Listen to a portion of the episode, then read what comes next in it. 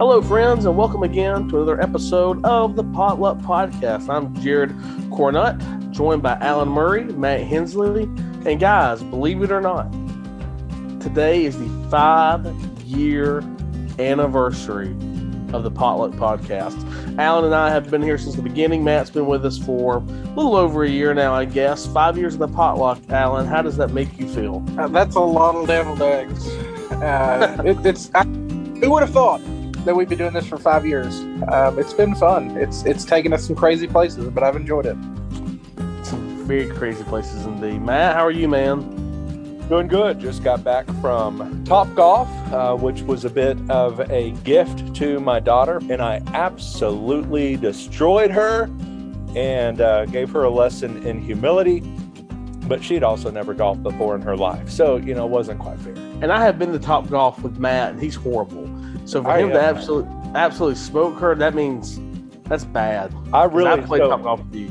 I'm not good at all. Usually 60 or 70 is kind of a, a good score for me, but my first one was 90 and my second one was 190. And uh, because for the first time ever, like I just kept at least rolling into a target. So we had a good time. We ate well. They really have some great food, by the way. There's some great food there. The fried uh, mac and cheese. Woo! Glory to God. It was good.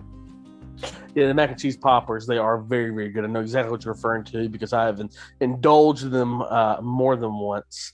Well, we're not here to talk about Matt's uh, uh, top golf skills because they're not very good or Nope. necessarily even just talk about the five year anniversary of the Potluck Podcast. We're here to talk about Southern Baptist life, things that are happening in our convention. We're starting to creep towards Anaheim, guys. Believe it or not, in about a week and a half. We're going to be in March and uh, we're getting really close to the annual meeting and there's a lot of stuff to be done. And right now the erlc is in the middle of a search to replace russell moore who stepped down right before the annual meeting last year and a report was given this past week uh, during uh, some of uh, the meetings. Todd howard the chair of the presidential search committee gave an update and uh, he basically let us know that the committee had reduced the list to three candidates for erlc president and after interviewing all three of them, the committee ranked them, and the members decided that they would deal with their top candidate until that door closes. So we need to pray for the RLC. It sounds like they have a candidate in mind. Don't know if that candidate uh, is going to take the job or, or not, but it seems that they have somebody in mind for that. So, what are some ways that we can pray for the ERLC, and this unknown candidate uh, in the meantime? just pray pray god's mercy on their soul uh no uh i think obviously pray for wisdom. Uh you know it's a it, it is a big deal. You know a lot i know there's been a lot of talk on whether we need it all of that kind of stuff but they do do some incredible things especially the psalm 139 project that they do that i love. We've talked about on the pod before uh, but just pray that they'll find somebody that uh, it is political. Uh, you know they're going to deal with politics and so that's always going to have some pretty entrenched views uh, but somebody that can navigate that with wisdom and grace and tact uh, but also truly lead and, and kind of guide and give a voice uh, for for what we believe as southern baptists to speak into some of those issues uh, is going to be a tall order uh, but i think we would do well to begin praying for him right now um, whoever that's going to end up being jay allen What Matt said. Always uh, profound in words is Alan Murray. uh, and that. Uh, yeah, I mean, I'll be honest, guys. It's a job that I would never want to have. One, I'm not an ethicist, and so uh, I would be very bad at this job. Uh, but the microscope, microscope and scrutiny that this position is held under uh, is a lot of pressure, and so we uh, obviously need to pray that the person who is uh, considering this understands that and knows the kind of job that they're taking, and uh, that the ERLC will continue to do good work, necessary work uh, for us in the name of religious liberty and uh, and to represent Southern Baptists for what we believe, Matt. Just like you said. Well, that's not the only. Oh, go ahead, Matt. Well, I was just going to No, no. say, I mean, we we also right this moment realize that there's a lot of stuff happening globally too. You know, Yeah. with the Russia Ukraine thing. So there's a lot of stuff happening right now, really before our very eyes. That this guy's going to get in, and there's going to be this going on and that going on, and and so it's it's certainly already a thankless job, but we need somebody that's ready to hit the ground running uh, with with like I said, grace and wisdom and all of that. uh, and lead well in that position uh, because this is a very difficult and volatile uh, time for sure. Pandemic, potential World War three SBC splinter groups. What's not attractive about this job? I mean, come Uh, on. I mean, who wouldn't want it? it I mean, it's yeah, Practically do it for free. Well, Yeah. the, the ERLC is not our only entity uh, uh, without a leader right now. The smallest uh, that we think of, the executive committee, the CEO search is on, and the task force also is uh, going to give an update uh, next week. And so um, the EC is obviously looking for a president. Uh, we've just named a new interim president, but uh, we had to find somebody to take that uh, role from Willie McLaurin eventually. Uh, guys, I haven't had a whole lot of time to peruse this article, but uh, what are we? Uh, what are some ways to pray for the EC and ways to think about them looking for the next person? And what do we expect from the sex abuse task force update? I think there's a lot of things to to dig into. Uh, to and and I might defer to to Jay Allen for the second thing you just said, but with the presidential search team, really could echo what I just said. Obviously, that they you know they picked the right guys uh, because we're really at that stage for them. They're they're not ready necessarily for the candidates and so forth. They've got to get the search team in place in the first place, and and we'll put in the show notes this of you know during their meeting talked about how they're going to cast their their ballots for some nominees and and all of that kind of stuff. That's going to make up this actual search team. And then the EC chairman is going to join that as an ex officio member, making it a seven member committee. So whoever those seven are, we need to be praying for, and uh, and then they're going to move through the process from there. Uh, but but again, this is one where you know it is it it has become something that I think it hasn't always been in that role, the CEO. Uh, but uh, just having somebody there that that can keep the trains moving on time, as we've said before, and uh, championing and cheerleading the cooperative program, all of that good stuff. That's what we need, and uh, and so I'm really praying right now uh, for for the search team itself as they wade through that and and get the right team in place for that, and and just that they'll have wisdom and grace and everything that I just said a moment ago and uh, Jay Allen can chime in on the uh, sexual abuse task force. Yeah, we're we're looking to to receive some updates from that. They have received um, almost an absurd amount of information that has come in uh, from all over the convention that they've been having to go through. Uh, I do not envy the folks that are on that task force, uh, having to sift through that, having to determine, um, you know, what what needs to be shared, what can be shared, um, and and so pray for them. Uh, pray pray for the EC as well. Um, and all of our churches. I mean, this this is an ongoing thing. Uh, many of our state conventions are, are looking to to be proactive in all of this as well, and so pray that it doesn't happen. Uh, but that when as we find things that we respond well in ways that would honor Christ, uh, that would honor victims of sex abuse as well, and uh, just to to go back uh, to the praying for the EC search team, uh, pray for all of them to have unity. Um, the EC has not been a unified body. Uh, I, I, don't say that that lightly. I don't say that with um, rejoicing. Uh, but the EC has not been a very unified body in this past year, and so pray that uh, God would give them unity. Um, they're they're missing a lot of members, um, and until uh, new ones are elected in June, um, they'll they'll still be without them. And so uh, through all of this, with with both the search team and the sex abuse task force, there, there's there's very much uh, to be praying about and praying for obviously a tumultuous year uh, for the executive committee uh, with resignations from Ronnie Floyd, uh, from other vice presidents, resignations from committee members. Uh, this is something, again, we need to get right. And again, who wouldn't want this job, right? You know, there's only a, a, little bit of controversy in the SBC right now. We got a, this task force that you got to work with because there's some serious issues going on there. And then again, you've got uh, different groups pulling you in different directions. We really need a leader with clear vision somebody, man, like you said, who can just sign the checks and make sure the money goes where the money's supposed to go and, and lead us with conviction and clarity, but also, you know, represent Southern Baptist well, carry out the will of the messengers, and not kind of not get in the way uh, type of thing. But the past two uh, CEOs the Southern Baptist Convention, their, their tenures ended in one in disgrace and one in uh, a lot of frustration. So we we need to pray that that will uh, coming to fruition, we need to pray for the committee members in that, and we need to pray. We're not going to have somebody by June, so uh, we need to pray for Willie as he prepares to lead us into the uh, annual meeting, and hopefully by the end of the year, we've got somebody, and hopefully it's somebody who is willing to take up the mantle and lead Southern Baptist well. For the task force, obviously, uh, that's heavy, heavy stuff. Uh, victims, uh, churches who didn't handle things the right way, churches who did but still dealing with the effects of that. Uh, we just need to face the facts, whatever they are, and respond appropriately. Uh, and I think the executive committee took the right action. We're still insured as a convention, by the way, in case you're wondering. And so um, that uh, you know we still have the necessary procedures and policies in place to take care of what we need to take care of. But most importantly, we need to, to right this ship. And the ERLC has done some work uh, to help us with this, and churches just need to take this seriously.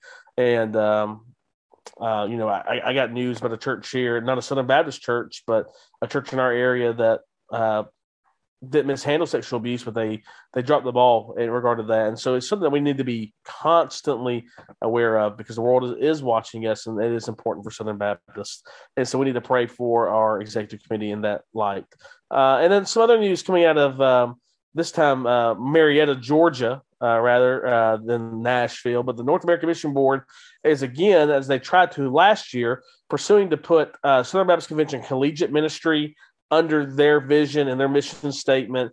Uh, right now, it's under Lifeway. Uh, and if you might remember, Lifeway and, and, North American Mission Board both support this. But Alan, talk about why this failed last year in Nashville. It was uh, attached um, into a motion that was brought before uh, the the convention, where a whole bunch of things were in there together. And part of Lifeway's shifting mission was to move away uh, from uh, homeschool curriculum, which was which is really something they very minimally have done anything with in recent years. They're not a major supplier of homeschool curriculum. They're not writing it. Uh, they were just simply selling or distributing other curriculums. And somebody on the floor just could not stand the idea of Lifeway no longer supporting homeschooling. And so they rallied the troops who had no idea what was going on and was voted down on the floor, which voted down everything because it wasn't it wasn't a motion to amend, uh, but just to strike everything together. And so a whole bunch of people got angry really over nothing because uh, Southern Baptists got angry over nothing. Alan, are you sure? I I was in the room, um, so um, that that's that's my take on the situation.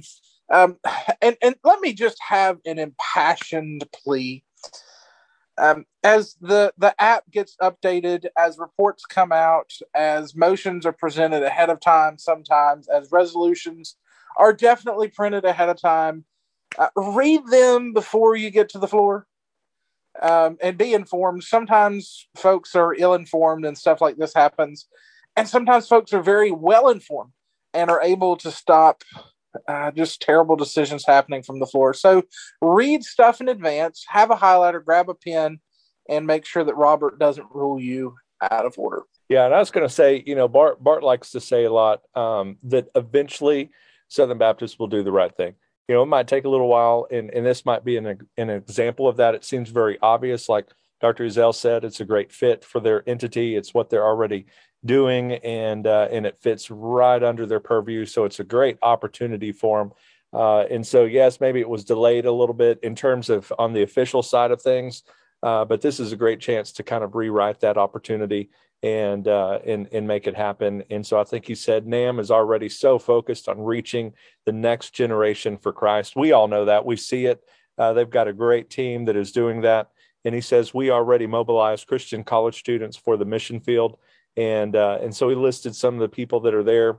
Uh, but he wants NAMB's involvement to keep that evangelistic focus to collegiate ministry, and so he thinks that Southern Baptists want that since this is such a key age group for us to reach. And so it seems so obvious. Maybe this time with some of the other stuff not involved, uh, that maybe it'll happen. And like Bart says, eventually do the right thing. You know, collegiate ministry is kind of confusing the SBC. Why that was ever under the purview of Lifeway, I really don't understand uh, but maybe in a different era that made sense. But uh, you still got the issue of most state conventions have BCMs or BSU. Well, what do they call it in North Carolina, Alan? Is it BSU? Uh, B, it's BCM in Alabama. Uh, we don't have we don't have it anymore in North Carolina, but we do have Baptist collegiate partnerships. We've shifted to a more local church focused ministry when it comes to collegiate ministry, um, which I, I think is a healthy thing. Uh, BSU or BCM is no substitution for the local church, and so we don't have those things anymore. Uh, we've we've made a, a more strategic shift towards local church partnerships. Yeah, so it'll be interesting how NAMB reaches out to the current state. And it varies state by state, right? Bagatane, Alabama was not very effective. um, uh, I, I went to a large University of Alabama, BCM. Uh, the best of the BCM was uh, you could go there on Wednesdays for dollar lunch. Uh, that was the, the best thing they had going on. Uh, I hope the BCM director at Alabama does not listen to this podcast uh, because uh, I'll get an email. But uh, it'll be interesting how that happens um, in Anaheim and how things go. Maybe everyone will just be so busy at Disneyland they won't have time to be upset.